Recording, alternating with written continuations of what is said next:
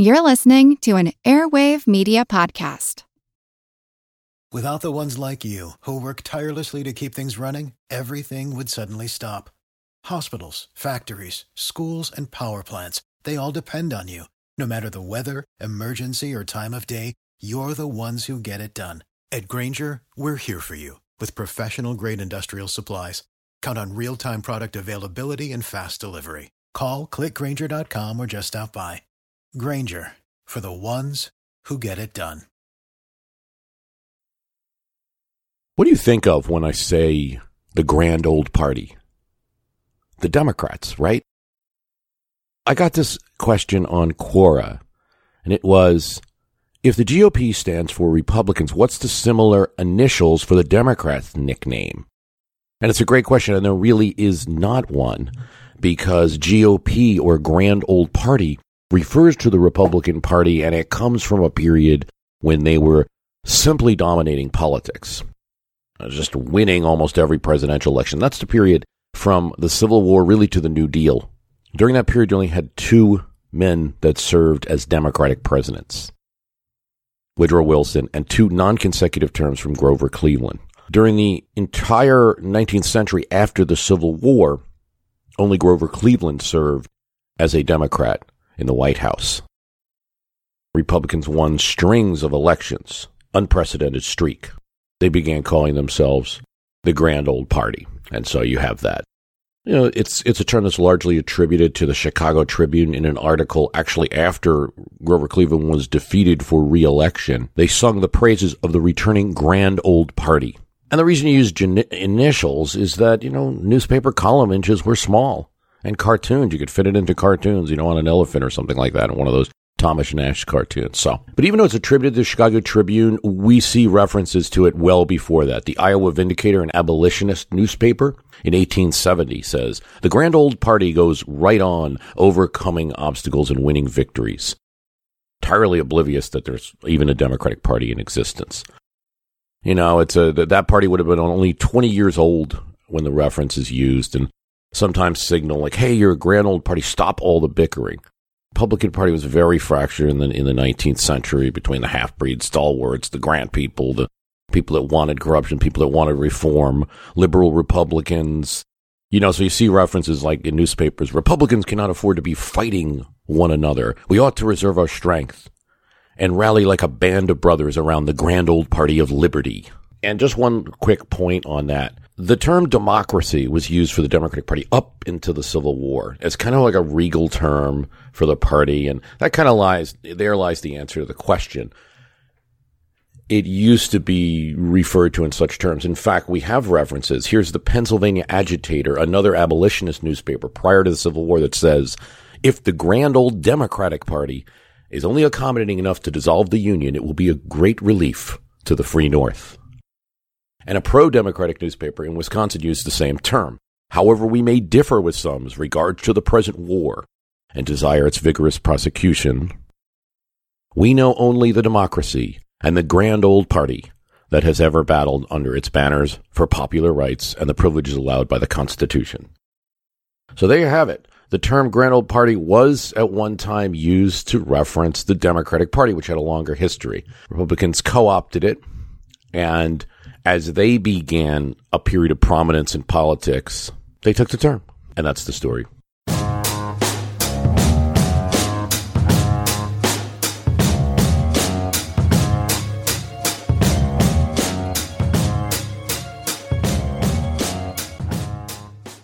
I don't know how well the story's known. I mean, listeners to this program will know the story that in 1980, at the convention in Detroit, the GOP convention, there was talk of the Ford forces and the Reagan forces joining together. And Reagan wasn't opposed to it in the beginning.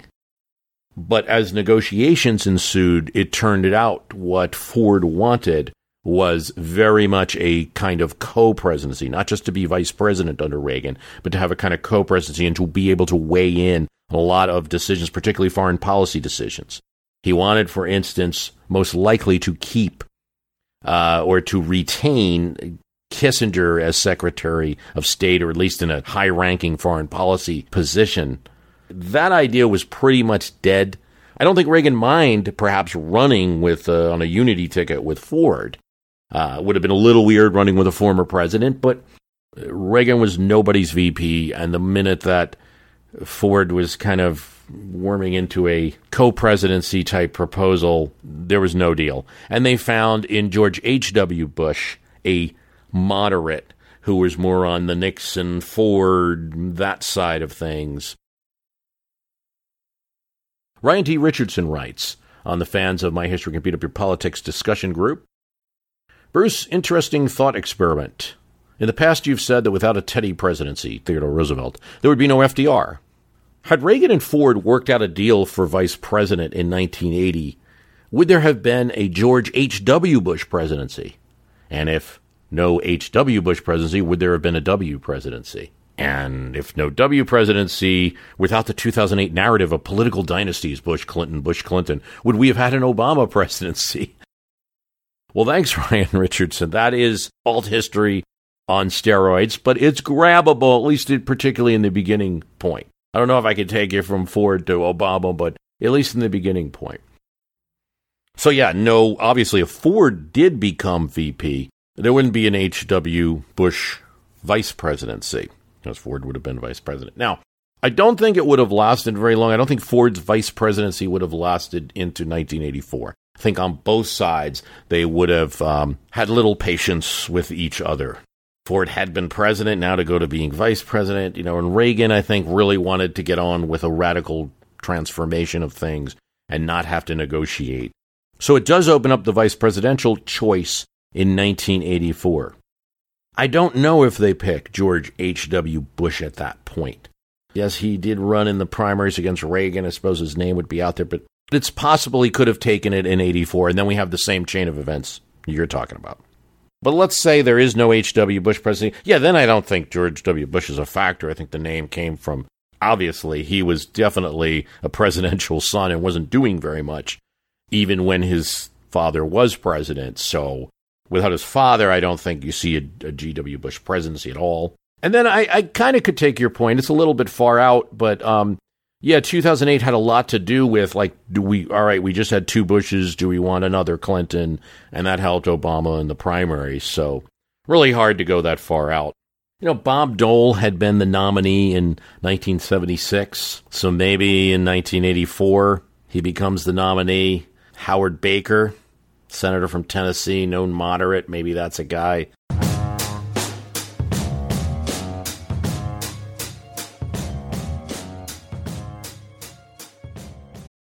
Without the ones like you, who work tirelessly to keep things running, everything would suddenly stop. Hospitals, factories, schools, and power plants, they all depend on you.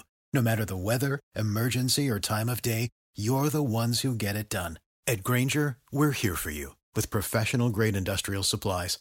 Count on real-time product availability and fast delivery. Call, clickgrainger.com, or just stop by. Grainger, for the ones who get it done. Want to learn how you can make smarter decisions with your money? Well, I've got the podcast for you. I'm Sean Pyles, and I host NerdWallet's Smart Money Podcast. On our show, we help listeners like you make the most of your finances. I sit down with NerdWallet's team of nerds, personal finance experts in credit cards, banking, investing, and more. We answer your real-world money questions and break down the latest personal finance news. The Nerds will give you the clarity you need by cutting through the clutter and misinformation in today's world of personal finance. We don't promote get-rich-quick schemes or hype unrealistic side hustles. Instead, we offer practical knowledge that you can apply in your everyday life. You'll learn about strategies to help you build your wealth, invest wisely, shop for financial products, and plan for major life events. And you'll walk away with the confidence you need to ensure that your money is always working as hard as you are. So turn to the nerds to answer your real-world money questions and get insights that can help you make the smartest financial decisions for your life. Listen to NerdWallet's Smart Money Podcast wherever you get your podcasts. What is the most disastrous defeat that any Army, Navy, or Air Force has ever had? This I was asked on Quora, but I'll say so many answers, but I'll say the Battle of Tsushima. It ends the Russo-Japanese War. War is declared in 1904. The entire Western fleet that's in the Baltic is transported around South Africa and all the way to the Pacific. It's stopping in all of these ports. So everybody knows this fleet is coming. And they meet the Japanese in the Pacific. The Japanese are totally coordinating their ships with wireless, and the Russians are not, and are completely routed. Japanese win a huge victory and sink hundreds of tons into the Pacific Ocean. It had a kind of the whole world is watching effect. It ends the Russo-Japanese War in terms in Japanese favor. Those negotiations are concluded, by the way, in America at Portsmouth. So Theodore Roosevelt plays a huge role in these negotiations in ending the war, and it kind of establishes the American president as a diplomatic figure and America as a player in international affairs. Dan Lee writes on My History Can Beat Up Your Politics Facebook site, the fans of My History Can Beat Up Your Politics discussion group. This is back from August. I was listening to the Washington Post Constitutional Podcast earlier today, and the episode was essentially a history of advances of women throughout the life of the Constitution. There is considerable discussion of the proposed Equal Rights Amendment, and this led me to wonder, does the Equal Rights Protection Clause of the 14th Amendment really cover all of the same things that were already included in the ERA? Functionally, what would change, or what would have changed? Thanks, Dan. This is the text of the ERA, and it did come very close to being passed in the early 80s. If it were not for a counter-movement of conservatives, Philip Schaffley being a key one here, it came pretty close. It had a lot of bipartisan support. Here's the text. Section 1, equality of rights under the law shall not be denied or abridged by the United States or any state on account of sex. Section 2, the Congress shall have full power to enforce by appropriate legislation the provisions of the article. Section 3. The amendment shall take effect 2 years after the date of ratification. Pretty simple, but I think it would have raised the profile of gender in most cases extremely, lowered the threshold for intervention on the part of judges, make a clear line in issues, the most notably being sex discrimination. 14th is a fairly cloudy law, and it refers to persons and citizens. The late Justice Scalia, for instance, in an interview said he didn't think the 14th applied to sex discrimination at all, because it had referenced that all persons were equal. For even a textualist conservative, if you're passing that ERA, it's in black and white letters. Clear, loud signal in the text as to what's to be protected. What's on the other side? Well, there would have been more lawsuits. There's no doubt about that. The negative would have been suits, tying up courts. One could argue that I'm sure if we were sitting here with a business person, they wouldn't be happy about the potential of that and what it would mean to their human resources and what kind of staff they'd have to devote to that or their legal. That's the negative. The positive might have been that a chain reaction of better practices over these years in terms of discrimination, because companies, agencies would have been afraid of lawsuits that now have a constitutional force.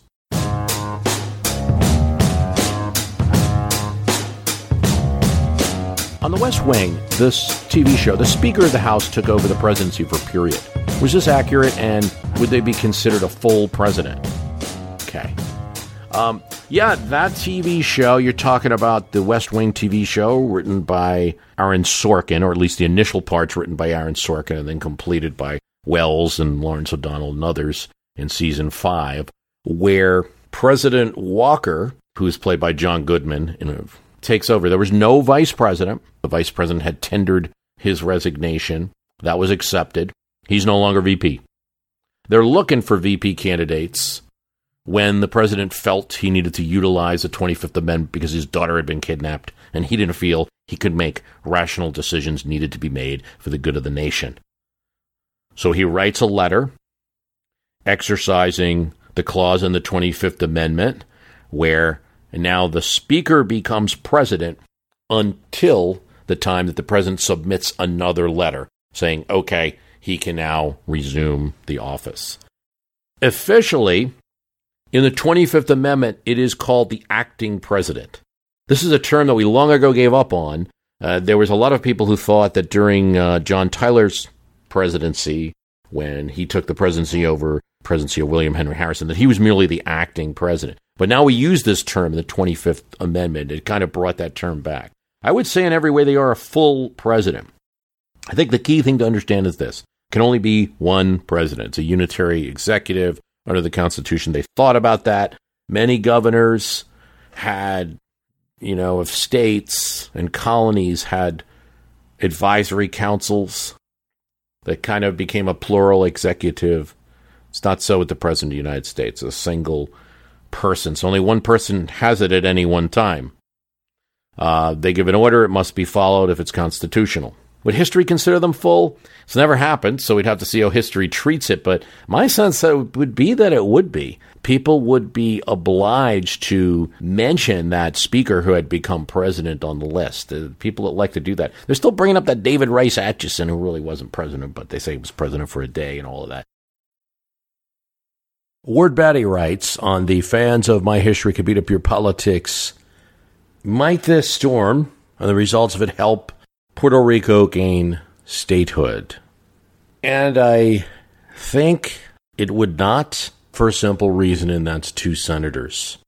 And, the politics of the Senate has been responsible for creating states and for states not happening throughout history. Republicans in the period after the Civil War used this. I mean, you really start before the Civil War with the Kansas-Nebraska Act and the idea that that would generate Senate seats. There's always been this battle, both Dakotas being created, the Colorado Territory, the Wyoming Territory being turned into states. This is an attempt to create more Senate seats. As a longtime foreign correspondent, I've worked in lots of places, but nowhere as important to the world as China. I'm Jane Perlez, former Beijing bureau chief for the New York Times. Join me on my new podcast, Face Off, U.S. versus China, where I'll take you behind the scenes in the tumultuous U.S.-China relationship. Find Face Off wherever you get your podcasts.